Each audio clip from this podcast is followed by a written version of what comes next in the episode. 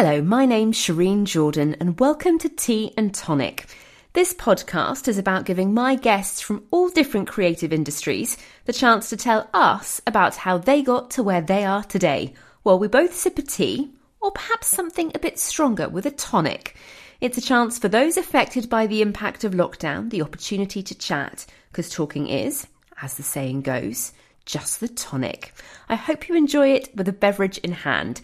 It's Saturday, December the 12th, 2020, and my guest today is theatre director and choreographer Racky Plews. Racky grew up in a household where music and dance were encouraged by her producer and director parents, so started ballet classes when she was little and learnt to play the piano and bass guitar so she could be in a rock band at school. Aged 11, Racky got a place at Sylvia Young Theatre School and then went to Arts Ed, where she did her GCSEs and trained for three years in musical theatre. When she left, Racky learnt her trade working at Off West End Fringe Theatre upstairs at the Gatehouse, designing lighting, directing, casting, and choreographing dozens of shows. Since then, Racky has directed and choreographed the Green Day musical American Idiot, which opened in London and has toured the UK and the world right up until this year. She's working with US company Royal Caribbean on their huge budget shows at sea. She's working on the rescheduled opening of an actor muso production of Footloose for 2021, and in September directed the web series of a sitcom in lockdown, with all profits going to the Theatres Trust and Acting for Others. It gives me great pleasure to welcome Racky Plews. Hello. Hello, thanks for having me. Well, thank you for joining me after what has been a very busy day for you. It has been a busy day, yeah. It's been um it's crazy. It feels like it's been a quite a busy year, but then I look back and think, uh, what what has actually happened? Well, certainly work wise, lots going on in personal life. yeah, I, uh, well, Racky, before we get stuck in, um, what beverage do you have this evening? Oh, tonight I have my builder's tea. Oh, very nice. Um, so I have got a cranberry juice and tonic. Oh, nice. I, I couldn't. I thought, should I add some tonic to my tea? I wasn't quite sure, but I added oat milk instead. So very nice. Well, well That's cheers. Nice. And is cheers. And is that a regular drink of yours? Do you know it's not actually? Um, mm. But I hmm. thought I'd try and be a bit festive because it's red, right, and you know nice. it's Christmas, yeah. um, and it's non-alcoholic. So I thought, you uh-huh. know, go easy early december mm-hmm. well actually this podcast is going out just before christmas day so mm-hmm. um, technically yeah. i should really be on the um, alcohol but but cheers anyway cheers cheers Racky before we chat about goodness me all the shows that you have choreographed and directed mm-hmm. and got awards for and award nominations for your love of dance and the arts and music, because I know you're very musical and all the instruments that you play, was that something that you were always doing as a child? Did, did that begin mm. early for you? Yeah, it did. Um, that's my mother's fault that I play all those instruments.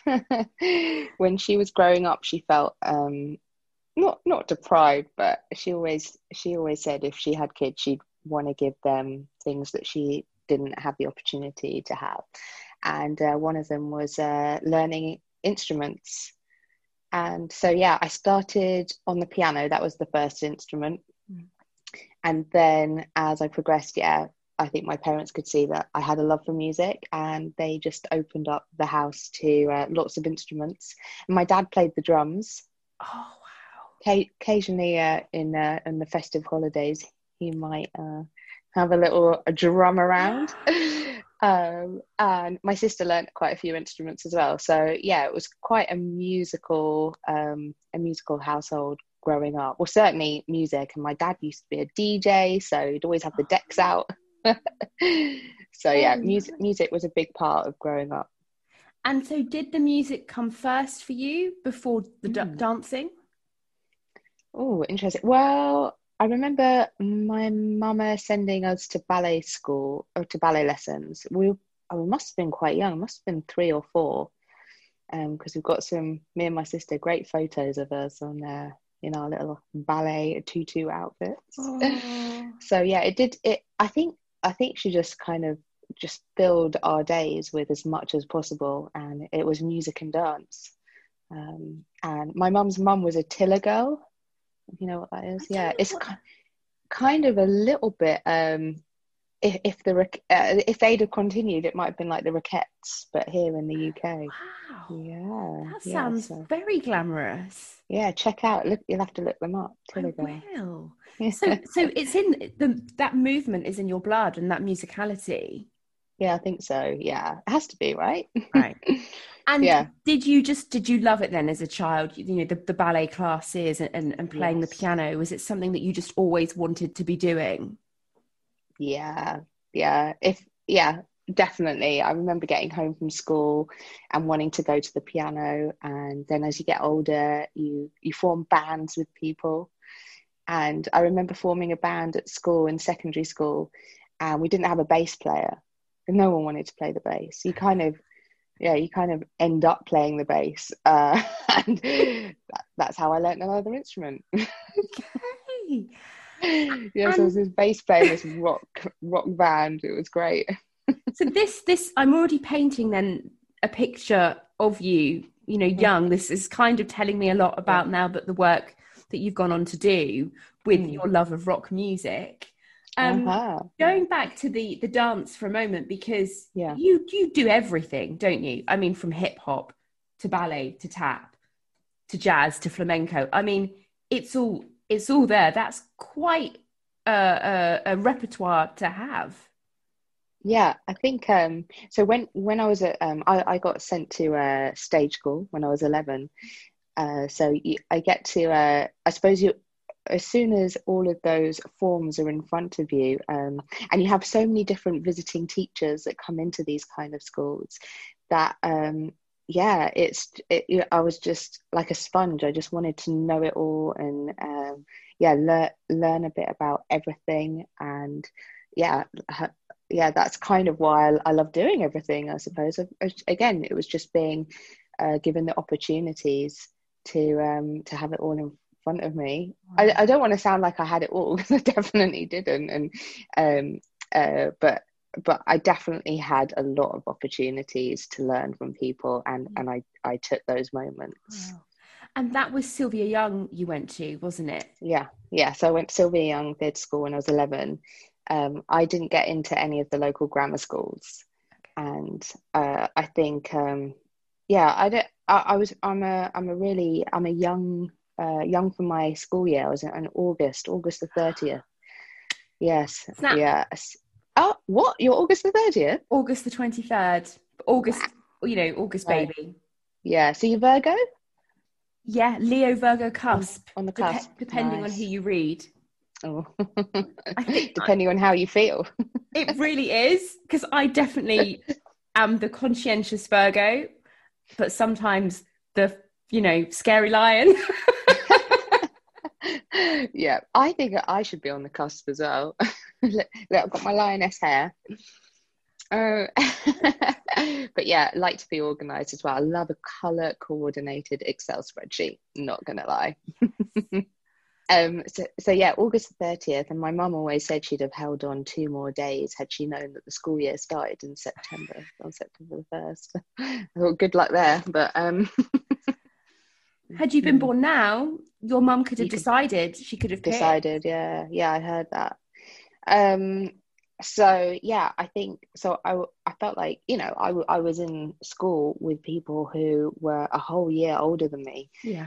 um so um well that's what i blame blame my intelligence or lack of on but yeah so i was you know when you sit your 11 exams to try and get into a, a school i was well i think i must have been 10 right? Not Mm. even turned 11 yet. So so that didn't happen. And my i remember my dad looking around at different schools. And my dad's always been uh, in the entertainment industry as well. So my mum's a producer. My dad's a director. Yeah. And my sister is current is in the business as well.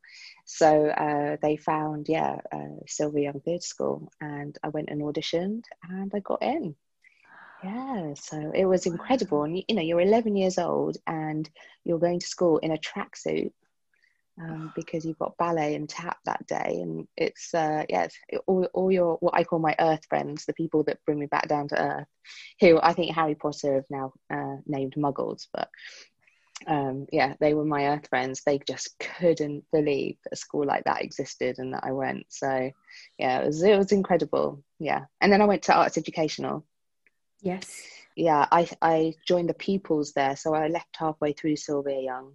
I did take oh. GCSEs there. Yeah, I went to Arts Educational and I did my GCSEs there, and then I stayed on as a student at the musical theatre course.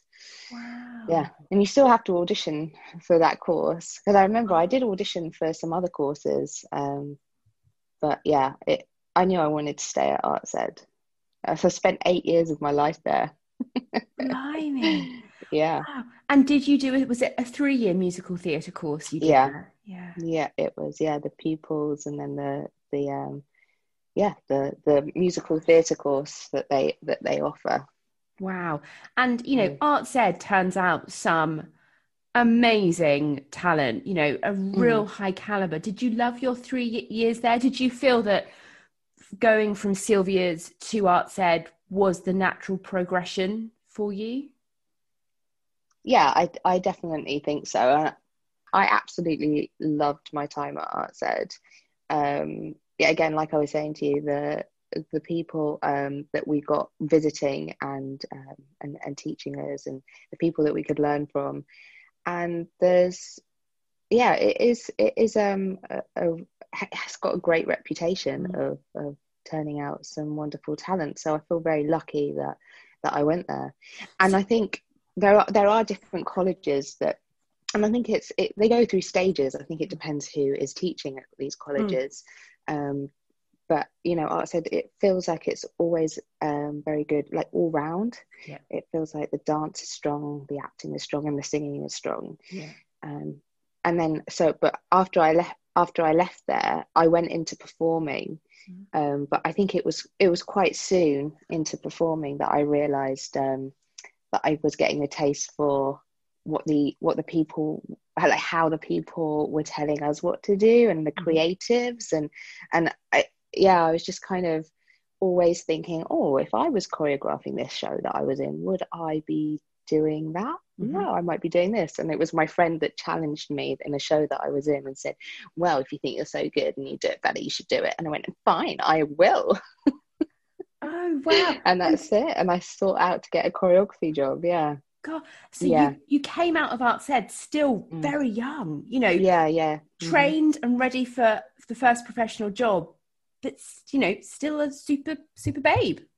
Yeah, yeah, super babe. I like that. So, yeah. Well, again, um, I, yeah, I feel very fortunate. Um, but my parents bought a theatre.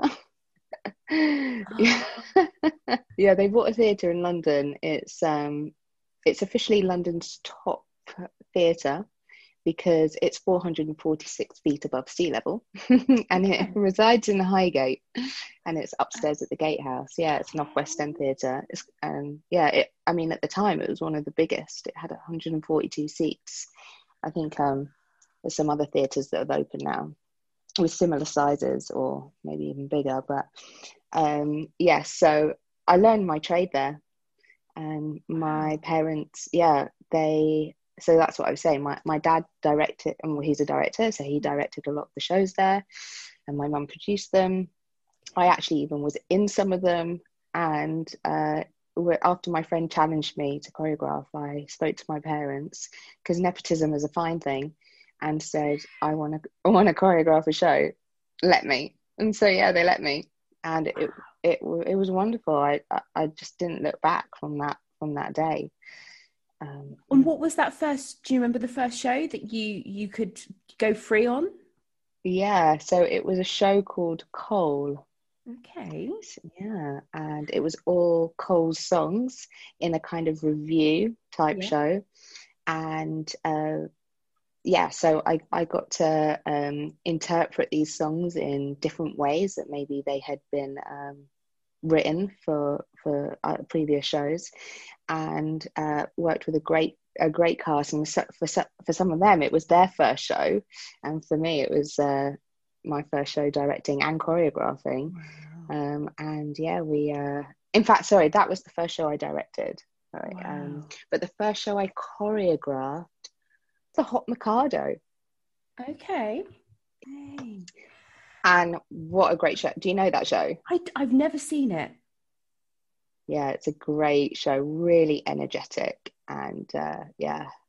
Did you find that it was great to have your parents who you could learn from? You know, could you ask them anything? Did you look up to them? Was it a good working relationship? Because sometimes working with your parents, there can be a love hate thing. It can Mm. great, it can be difficult, or it can be just w- wonderful. Yeah, I I mean they've been the best teachers I could have asked for. Yeah. I've learned everything from my dad s- sitting there and watching him in the rehearsal room. And he's quite technical as well. So uh, yeah, he he taught me all the technical side of, to theatre as well. Um, yeah, I mean, I yeah, it it seems a little bit surreal looking back on it, but um, you know, it, it was just the perfect opportunity. And there were times when I didn't want to do theatre, I wasn't sure, and I thought, oh, I want to be a criminal lawyer. Um, but yeah, it was. Um, my parents said, absolutely not. You are going into theatre. I think it's usually the other way around. I love that. I love that they were so no. There's the No. door, and it's theatre. Absolutely, absolutely. They bought this theatre, and you know their daughters had to come and play. Yeah. So yeah, me and my when when they first bought the theatre because they had no staff. Obviously, me and my sister slave labor, Mhm. and uh, yeah, we learned we learned everything. So I remember I, I must have, you know, designed the lighting for over forty shows there. And my sister started on sound, so she was a sound designer, and it was all analog back then Yeah. um you know because we are talking about this was like 1927 no. So i you know the the way that you um so analog for anyone that doesn't understand well actually oh no now that i've said that how do i explain that? It's uh well it um yeah it's just not digital. So imagine you've got four microphones you're you've actually got to operate with your fingers those four microphones. Whereas a lot of the time now you can program those four microphones into a digital desk and press the button on the on the key where you want them the levels to shift or Yeah. you know whoever's using the mic. So yeah your fingers you you like choreograph your fingers um to certainly on on the lighting desk you know if you've got 40 lights and you've got just two channels one above the other so you've got an a line and a b line well you you, set your 40 lights on on the a grid and then you, you you're you're presetting the B grid while the A is up, and then the master fader you like you swap them. I mean, I don't know. I don't know if I'm explaining that very good for a podcast, but No, that was visual- brilliant. But honestly, I mean, talk about anxiety. That that. Thank goodness for digital. That's what I say. Well, it, it must make life a lot easier now because you, you know, you lived through that and you learned that way, and so now you must think, oh, you know, it's so much easier. I know now. I have just worked on the most technical show I've ever done in my entire life, and I think, um, yeah, all of the all of those uh, learnings at, at the Gatehouse has, um, yeah, taught me uh, with my knowledge has has really really helped. Yeah, absolutely. And do your parents still have that theatre, Racky? Is that Yeah, yeah, they do. There were obviously with COVID happening, you know, upon us this year. That were there were scary times. Um, we definitely all had a bit of a cry at one point, thinking um, that um, eh, that might not be there anymore. Mhm. But Oh, um, yeah, with the they got a government grant, okay? so. Uh, but the most technical show I've ever done, um, yeah, it was last year for Royal Caribbean. Yeah, on the cruise ship. So, oh wow, they gave me like the biggest budget I've ever had to play with. And we've got 48 drones flying around the audience at one point. yeah. We've got a, a massive um, illusion trick where we had to go to Las Vegas and R and D. Yeah, I know uh, that. So that was uh, that What a was hardship. four days. I know, I know. Um, and we've got um, LED dance suits. We've got holograms. Um, there were 29 people in the cast, which is the biggest cast they've ever had at sea for Royal. Um, so yeah, it, it's been absolutely incredible, and the people on it are are just out of this world. They're at the top of their game, and it's just been. Uh, we've got it's um, a system called BlackTrax, and BlackTrax is um, well, you you put beacons on you. They're kind of imagine table tennis balls but a lot smaller and they um, they sit in the costume and there are loads of cameras around the theater mm-hmm. so at all times the camera knows where these beacons are and then you can program anything you want to it so lighting for example the lights can actually follow you around with this system on wow. and we had lasers on the ship uh, so I wanted one of the girls to look like she was hitting lasers with her hands. So we had these beacons on her hands. She'd put her hands out, and the lasers would shoot at her hands, and so she could put them anywhere, all over the stage. And it was the first time BlackTrax and lasers had ever worked together before. So that you know they've got these two young twenty-year-old somethings writing the code and on the ship so that they can talk for the first time ever. And it's just such a wonderful feeling. And it's such a great experience to be able to see this actually happen and be created. It, yeah, it's incredible. That's massive, isn't it? Because the, the money nowadays that, that cruise companies are ploughing mm. into their entertainment budgets vast. I mean, it's mm. some of it is is really battling, if you like, you know, with the West End and big touring productions. It's up there. No, absolutely. Honestly, it's the biggest budget I've ever had. was that just yeah. wonderful to be so creative with that mm. project? Mm. Yeah, but it's interesting how quickly that money does actually disappear. Right. um so yeah, but uh it yeah, it is wonderful and the producers are fantastic. Um yeah, it's a, such a great environment to to work in. So, and it's weird. It's weird being at sea. Obviously, you know, you can't just pop off. if you've forgotten something or you want to add something into the show, you can't just pop off because you're at sea, and so you've got to be really prepared.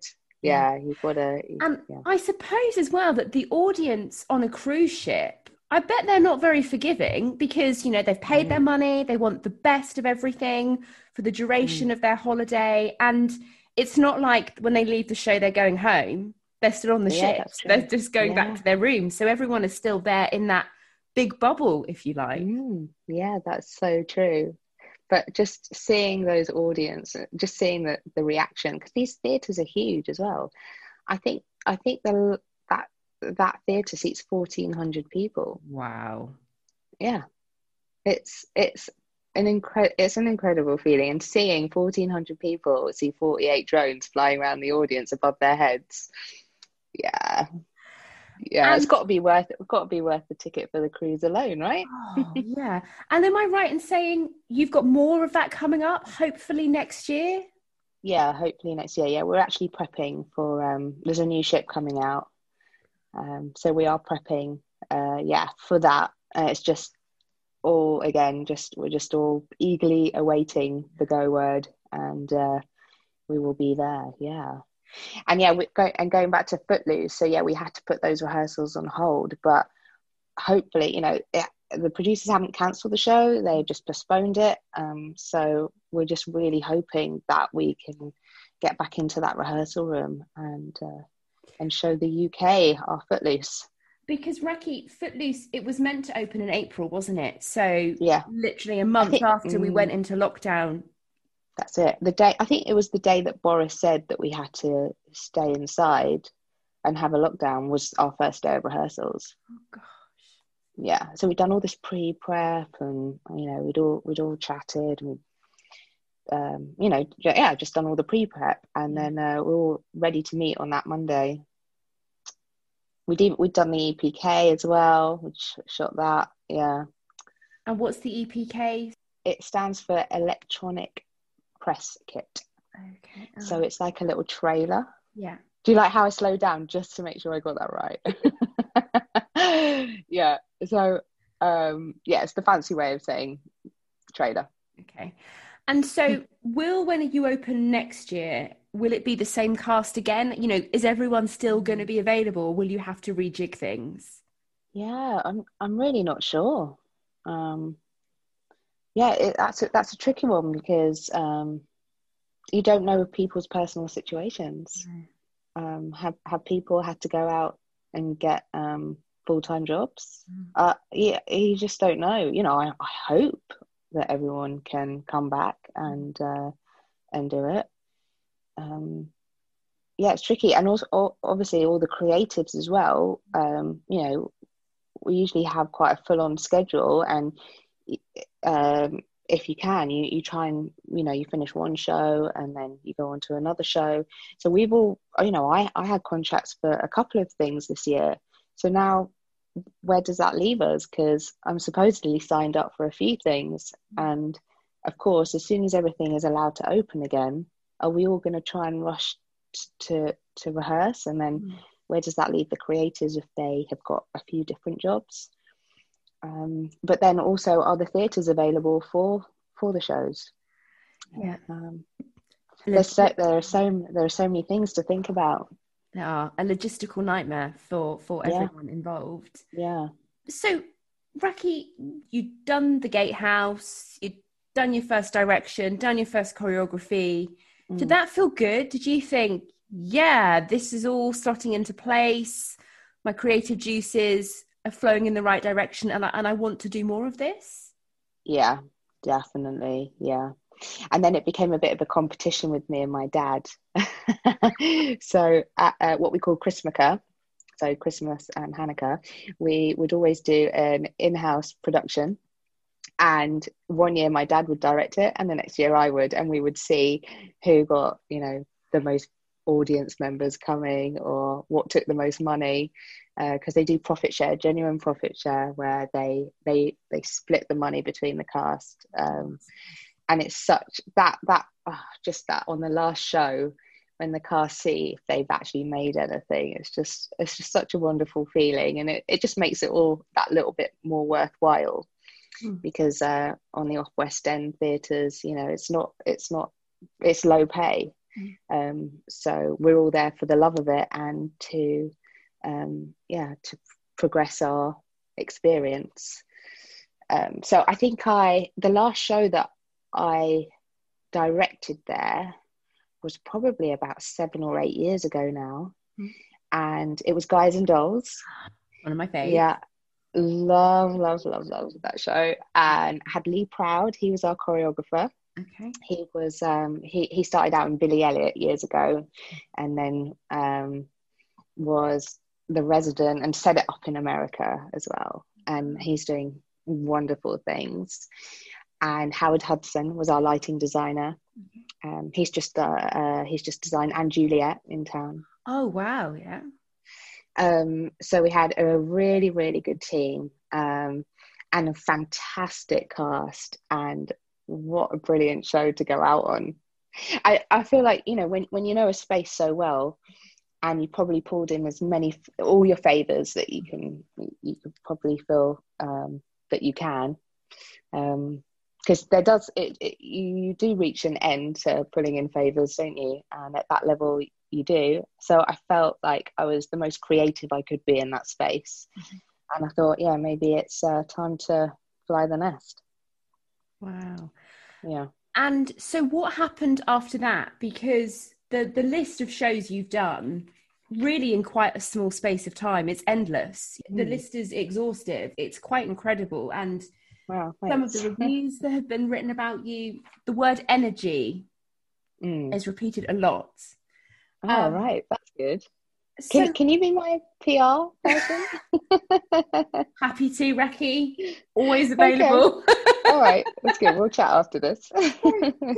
Before we go on to the big, big show, which won you lots of awards and I saw when it came down south. Mm. As a creative, as a choreographer, as a mm. director, how do you get the next job? That's what I'm yeah. so interested in because when you're a dancer, you go to auditions, but when you are yeah. a creative, how does yeah, that work? It.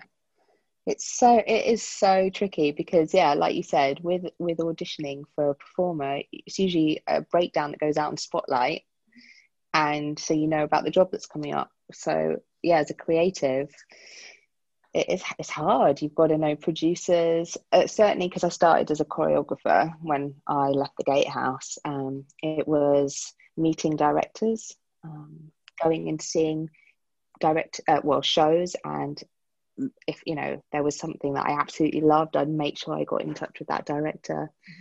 Um, but it's tricky because once you you know n- now being a little bit further in my career, you start to have a team that you like working with and that you become comfortable with. Mm-hmm. So it's so it's not and when people write to me and say, "Can they come and work with me?" I'm like, "Oh yeah, like I really like your stuff, but oh no, but I I already kind of work with this person and we've got a team. So you're waiting, you're almost waiting until that person can't do it. Mm-hmm. And then you jump in. And that's probably how I got most of my jobs, to be honest, just making, uh, you know, just being there and available when somebody else couldn't do it. And in terms of your style, mm. because you had a very musical background, the yeah. the music and the dance and the rock elements. Yeah.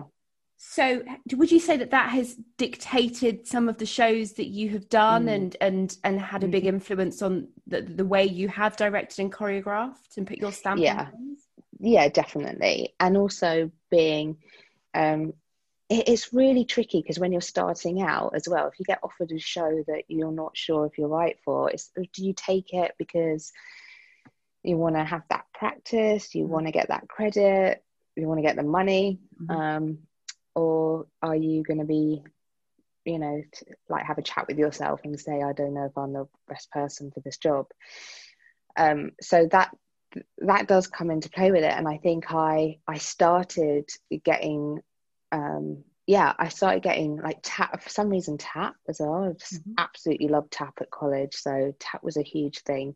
And i definitely gravitated to anything that was modern and rocky um, because again that was my upbringing. And my dad likes to think he's a bit of a comic so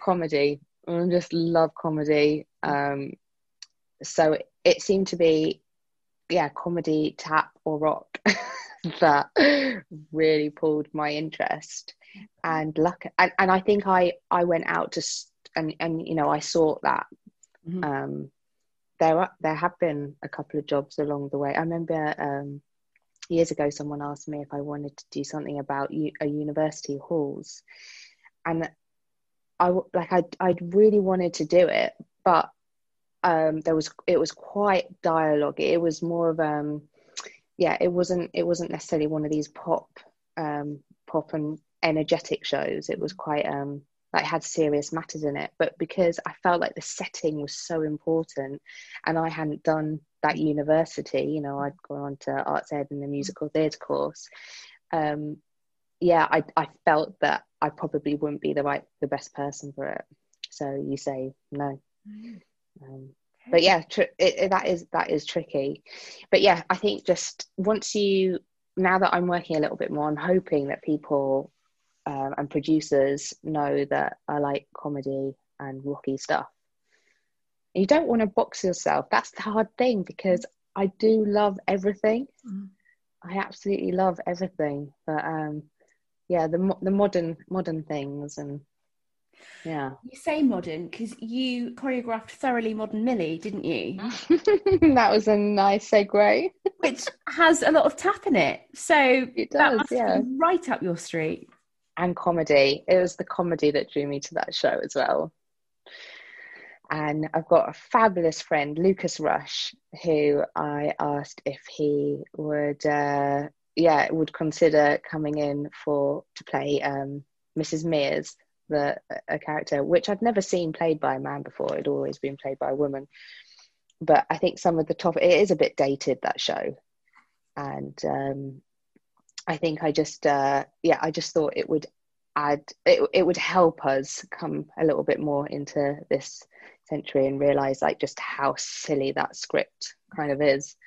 Um, and he he was just he was just fabulous. It just yeah, again, it, it was the com- oh, I had so many good people in that show, and we had two casts, and yeah, just um, I I love going and seeing the shows and supporting the cast as much as possible because as the director I am the head of their department mm-hmm. so I want to make sure that everyone is is uh, okay um, and yeah so I will try and see the shows as much as possible to the point where I think some people think, "Wow, the director's here again."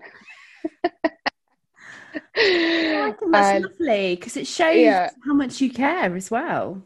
Maybe, yeah. I just and and again, the thing with comedy is because it's live, you can interpret the the people can play. You know, the actors and performers can play a little bit differently every night if uh, if we've talked about a moment where they can. Theatre is so technical, so you do have to stand in certain places at some points. Um, I like to call them anchor points. So um, we might say, you know, in Thoroughly Modern Millie, um, there was a there was a moment where it w- it could be a little bit free, but on this word, the anchor point, you have to be over here because this is where the light is, and on the word at the end, this is where you have to be because this is the technical theatre. But how you get there, um, we can uh, we can have it a little bit different every night. Amazing. Well, Yeah. I mean, such a high energy show, and um, wasn't Amanda Amanda Holden many moons ago? Was yeah, it was, yeah. thoroughly modern Millie? Um, Yeah. And I know that your production had Joanne Clifton in, Yes. soon yeah. to be a guest on this podcast. In Oh, great. Oh, she was fantastic. She really helped with the tango section in that show. because as much as I know that you're saying that I have lots of different styles, I'd like to say that it was it's kind of the musical theatre version or the take on that style. Mhm. Um, but as soon as you've got someone, especially now with Strictly so in the public eye, you know, uh, like you want it, you want to get that right. Yeah. So um, we really we really worked on that together, and she um, she was she was absolutely fantastic. What what a beautiful girl. So, Racky, in terms of putting together a show like Footloose, like Thoroughly Modern Millie, like Summer Holiday, like Guys and Dolls, Me and My Girl, Crazy for You, how long does that process take? It must be stressful. Yeah, it depends how much money the producer's got. oh, brilliant. you know, I, when I go and see these massive shows and I think, Yeah. oh my lord, how did they get to this point? How long did that take? Yeah. And Mm. that's not even just looking at the rehearsal period. All the stuff that has to go on before day one of rehearsals, that must be a lot of your time.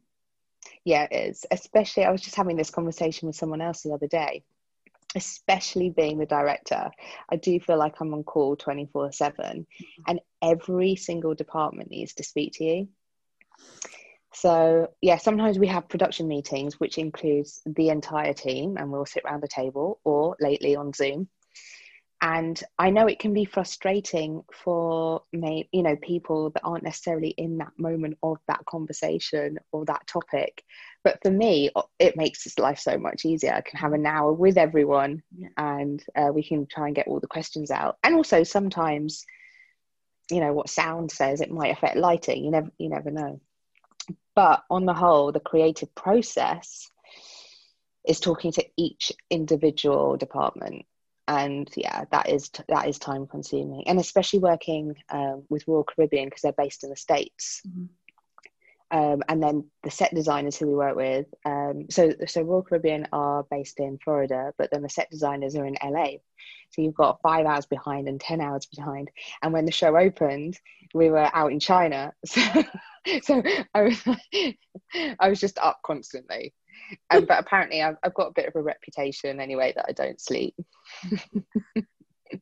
So, you know, ca- caffeine and Red Bull for you. yeah, yeah. Uh, I need to, I need to uh, be careful on the Red Bull. I remember living on that stuff at university. I just, I can't believe I did. Uh, oh, I know. I just didn't What- back then. what were we thinking? We must must get on to American Idiot, which you put a fresh new take on it, didn't you? You you kind of Oh, took you. it, flipped it, made it a hugely energetic, upbeat, up tempo, um, rocky, and a very different style of musical theatre. Would that would that be fair to say? Well, well, yeah. I'm. I'll take it. Yeah, very honoured. Thanks. yeah, absolutely loved that. Uh, I loved working on that show um, and that production. And we've only the the last uh, the last show was just before COVID happened. Actually, it's been going on for about mm. five years. Yeah, it was in New Zealand. Wow. Yeah.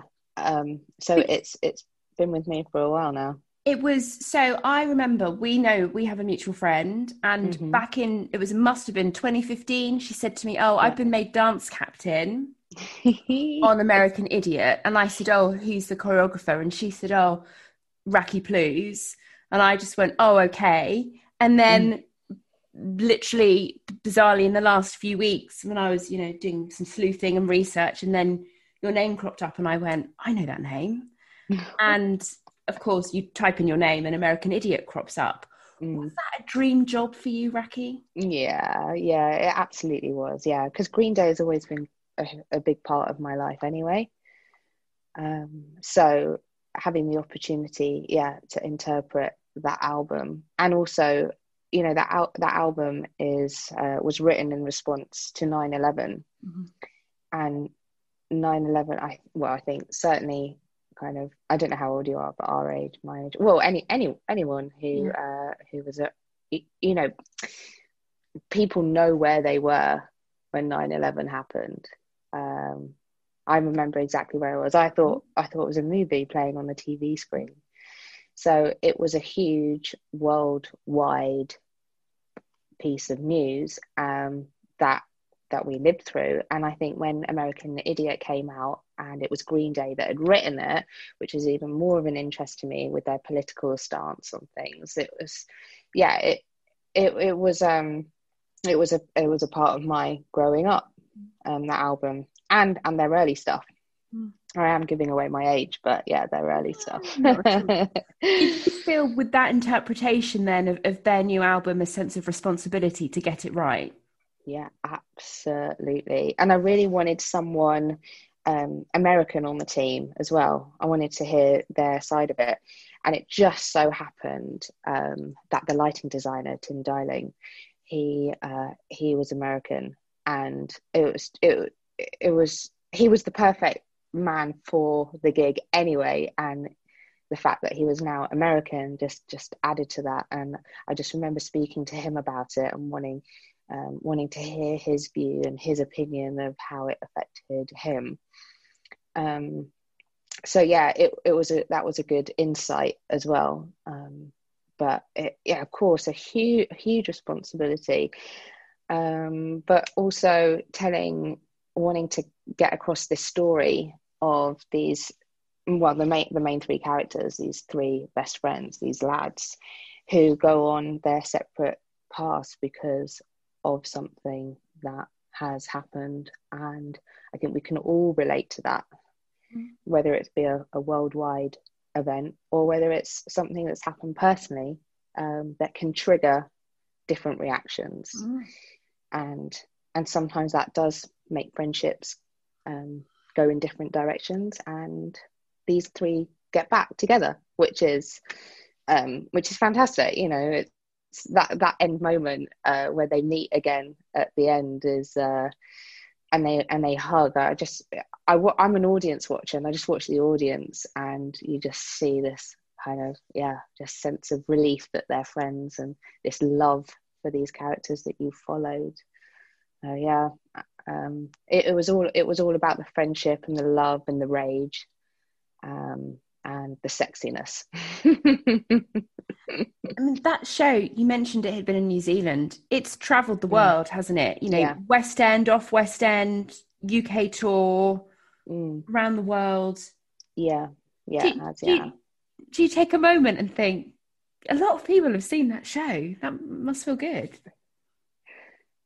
Yeah, um, I think I, I just yeah, it's funny because I, I'm such a collaborator that and and I'm so proud of that show and I'm so proud of what everyone brought to that show. Um, yeah, it's it's a great feeling to know that people's work is is get is getting out there and, and, and getting seen.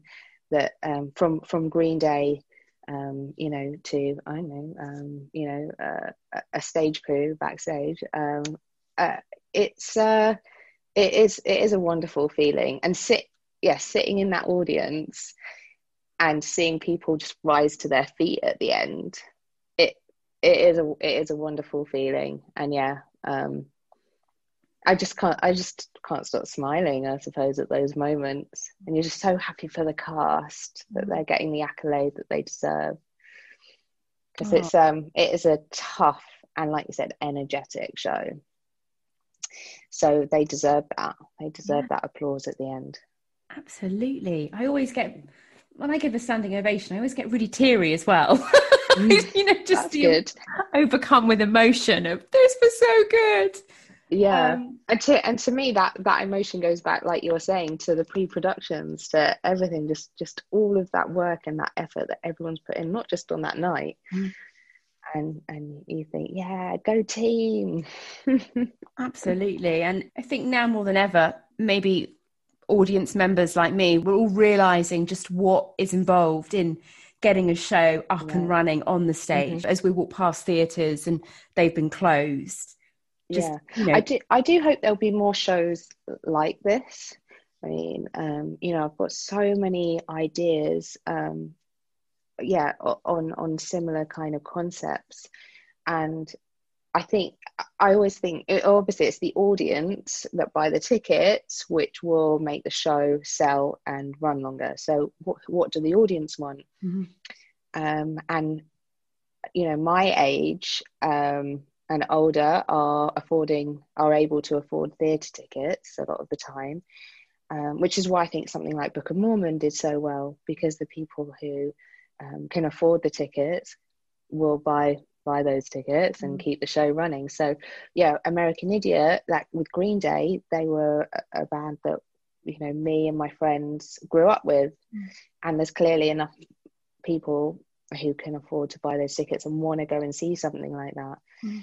Um, so yeah, what what is the next what is the next uh, album to be on the stage? Hey, no who knows? We'll, we'll look back on this conversation in a couple of years' time and we'll go, yeah. oh, wish I'd thought of that. Or, you know, maybe yeah. you, you will. All, all, the time. Or, so, or I've thought of an idea and, and then it gets out there and I'm like, mm. I said it too loud. Was, Ale- was yeah. Alexia listening? Is it Alexia? No, Alexa. Alexa. I couldn't even think of a name. She's going to be offended. She's never going to listen to me again. the lovely thing about American Idiot was I think it also drew in younger audiences. So mm-hmm younger people who had never heard of Green Day either, didn't know their music, but didn't need to. It didn't mm-hmm. didn't matter because it's the story that stands and it's yeah, the narrative. Yeah. What I loved actually is sometimes seeing three generations at the theatre, which was great. Because you know, my parents remember Green Day listening to Green Day because I was at home listening to Green Day, so mm-hmm. they knew, yeah. they knew the album. Uh, and then, yeah, anyone who have, have the children, then uh, they're going to be taking them along. Although I think I think we said it was fourteen plus. Okay. Yeah. Yeah, because there were some uh, explicit scenes. I think. Well, explicit, you know, to be to be fourteen. yeah. Memories are set in the theatre, aren't they? And mm. that is a, a priceless experience. Yeah, it's where we go to disappear and forget about our lives and get lost in another world. That's why I love going to the cinema as well. Mm. Um, just I'm the same as you. I spent, I have spent so many afternoons either in the theatre or in the cinema yeah. alone. Yeah. And I used to love it because it was my just time alone. I could unwind. I could just cry if something was really sad. I could yeah. laugh with my witch's cackle if, if I wanted to. I could eat a bag of popcorn and a bag of sweets, and it didn't matter. You know, all those. Yeah. Did you tip the sweets into the popcorn as well? Oh no. oh, oh, oh, I'm just by myself there then.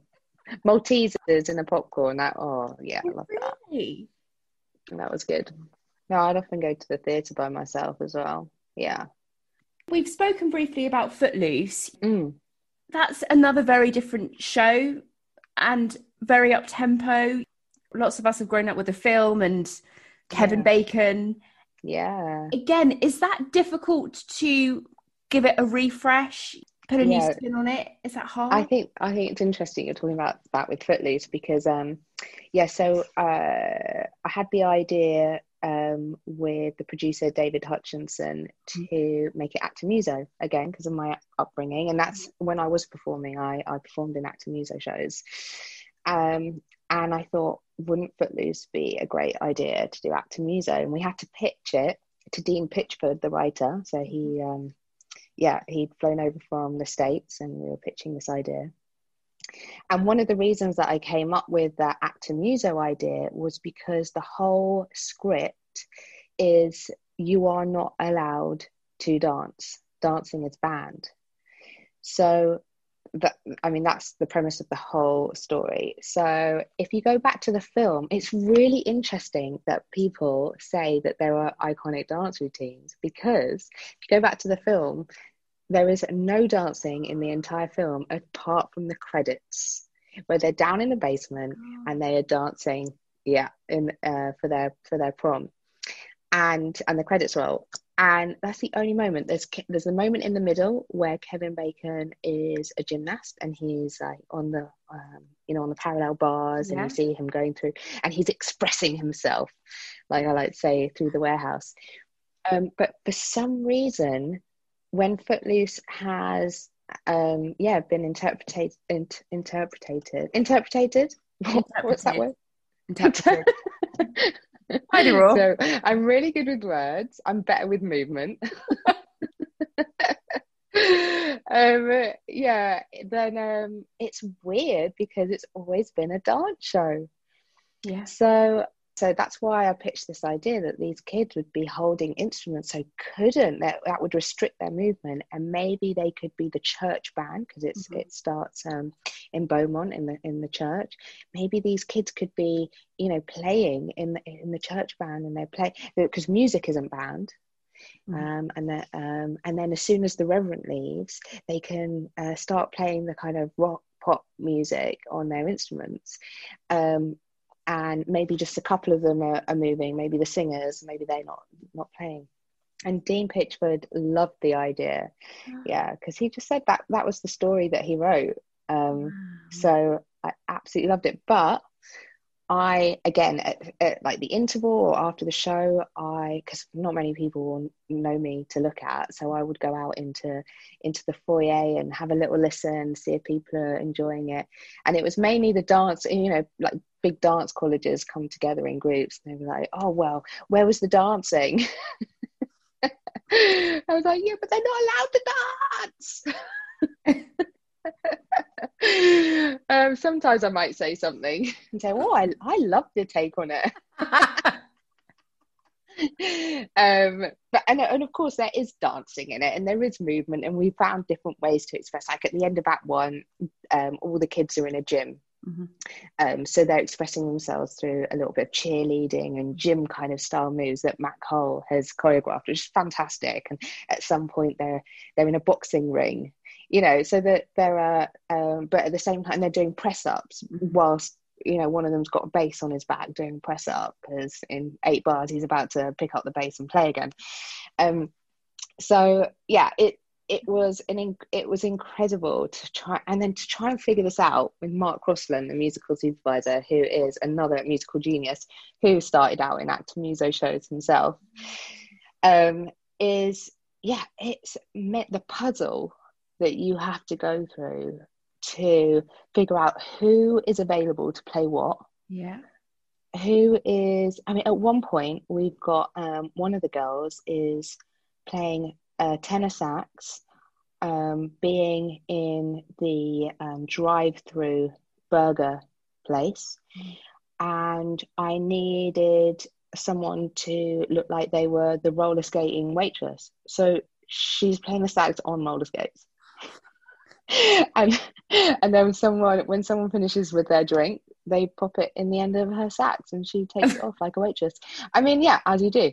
So goodness i think probably i think that's probably one of the hardest shows that we've interpreted Gosh. in a different way.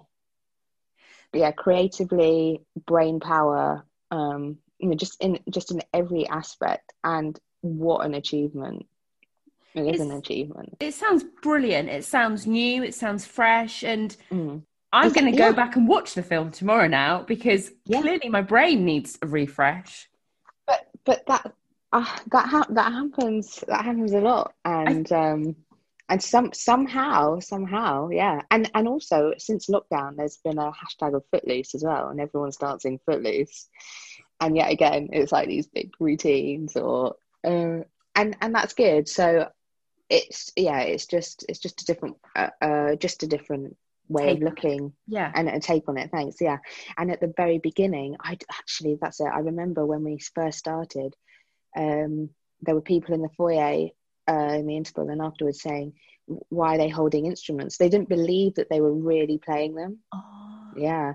So we actually I, I wrote in um, a little an announcement you know where sometimes you have your mobile phone please turn off your mobile phone. Yeah um, uh, and we wrote in all, all the instruments that you see on stage are being played live. I think that's so good you did that because as the audience you know we need to know wow this mm. cast are multi-talented. And also it's actually testament to the cast that the audience weren't quite sure whether yeah, they were really right. playing them or not. Yeah we need a few bum notes in there don't we? Yeah all right I'll, I'll, let mark know that and uh, we'll see what we can do well i think it sounds very exciting and i wish you know your cast all the best for for next year as well um, thank you thank you Shireen. i've seen too many of musicals of footloose which has tainted my view of the film. Mm-hmm. Um, yeah, but, but, again, just another interpretation, and yeah. Um, yeah, hopefully you'll be pleasantly surprised and impressed with the cast. Absolutely. I, am looking forward to it. Racky, yeah. how has this year been for you on the whole? Have you still had projects you've been able to work on remotely, mm. virtually? Has it been a chance for you to have some downtime? Has it been frustrating? yeah how's it been yeah i don't remember like like you were saying very kindly earlier um, with quite a few credits. I have felt very lucky to have um, been working consistently. Um, so yeah suddenly not working that that was a shock to the system. Um, seeing friends and uh, suffering anxiety levels rising. I mean so many so many different emotions. Um, but also seeing our wonderful theatre community pulling together. Um, that that was lovely to see online and trying not to be on social media too much. Mm. Uh, actually, not even watching the news that much and trying to get information from uh, trusted friends and um, just because, you yeah, you, you can send, well, you can send yourself crazy. You just got look look after your mental health. Mm. Um, so that's difficult. Um, it's been nice having the occasional email from like the producers from Footloose, for example, saying, you know, we're trying our best, we're we are going to try and get this show on. So you still feel like you're part of uh, that team and that process. Speaking to Royal Caribbean as well, you know, that um, just talking about the show and keeping in touch with the people that are on those teams as well, just keeping that little fire um, light alive.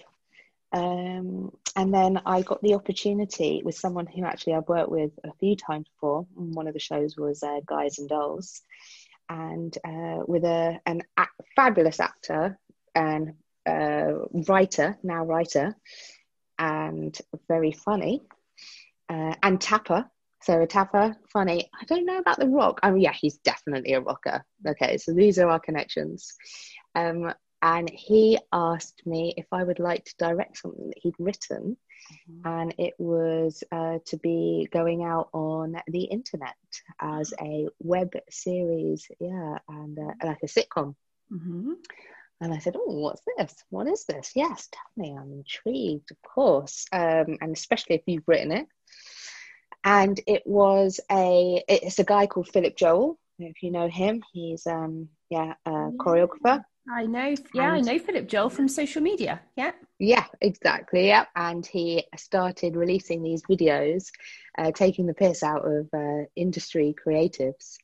And it was get, getting tens of thousands of hits. It was, um, yeah, it was a, it was a big hit amongst, uh, I think not only the theatre industry, I think it went further afield and, uh, you know, people wanting to be in the business, people who know a little bit about the business.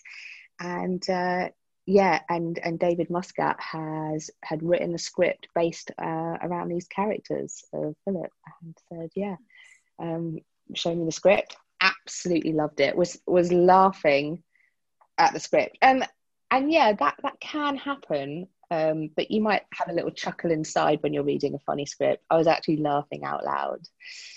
Um, and he, yeah, so that was it. I said, absolutely, yes, of course, let's do it. So, with a very skeleton crew, we filmed this sitcom in two days with um, great friends that we, we asked to be in it. And it was absolutely fantastic. Such a rewarding project as well because all the pro- all the profits were um, g- are going to go to Theatres Trust and Acting for Others. So it was a way for us to be able to put something back into the community, as well as being creative. And oh wow, just being on that set, like it. Oh, after however many months. Well, I think we did it in the beginning of September, so since March. You know, that is that's a long time. Yes. A long time. Not not well, not to be working, not to be creative, not being creative. Yeah, it it was just the be- one of the best feelings in the world, Shireen. Oh, and so uh, and, and I think it's done really, really well, and it's still available online. Amazing. So where can we see it? Yes, at www thefossyforestballet.com. Yeah. I saw a link to that earlier actually today on yeah. it might have been your Twitter feed actually. Oh yeah, maybe. Um, yeah, yeah. Okay. It's for the price of a West End coffee. I like to say West End coffee because uh, certain places around the UK it's certainly a coffee is not this much. Uh, but it's three pound forty nine. That's it. And less than yeah, it's 40, yeah, absolutely. Yeah. What else can you buy for a fiver, hey? You pay you, there we go, right? You can pay for that and, and have some sweets to watch it. See? There we go. Yeah. Uh, and, and, and like I said, all the profits go to charity. So. Wow, what an amazing cause. Yeah. And it, I think it, and it's, it is funny. It's funny. We spent a long time editing it because because of COVID, we couldn't all be in the same room. So we're over Zoom. a lot of the time and you know zoom internet connection so yeah this is just it's just going to be a whole new way of working isn't it um on yeah. online um, yeah. I've got some time off over christmas i give you my word i will go log on and i will sit down with some sweets and watch that happily yes you will thank you thank you yeah let me know let you. me know what you think amazing thing to do it for charity for the theatre mm. community mm. and i'm glad that you enjoyed it as much as you did yeah, it was just brilliant. Yeah. Racky, I could ask you so many more things. I'm aware that we'll end up be we'll be talking till midnight, and you're busy and you need to switch off. It brings me to my last two questions. Yeah. How do you relax, and who has been your biggest influence up to this mm. point? So how do I relax? I need to say something profound here, don't I? Like no, long walks on the beach. relax um yeah i don't know about relaxing what does that mean probably just going to the theatre and hanging out with friends and family. Love my family time. Huge family girl. Um so yeah just um yeah probably probably doing probably doing all that. I do love sleeping when i can though. Um yeah. is that is that a like cool enough answer. Absolutely. That's a great answer.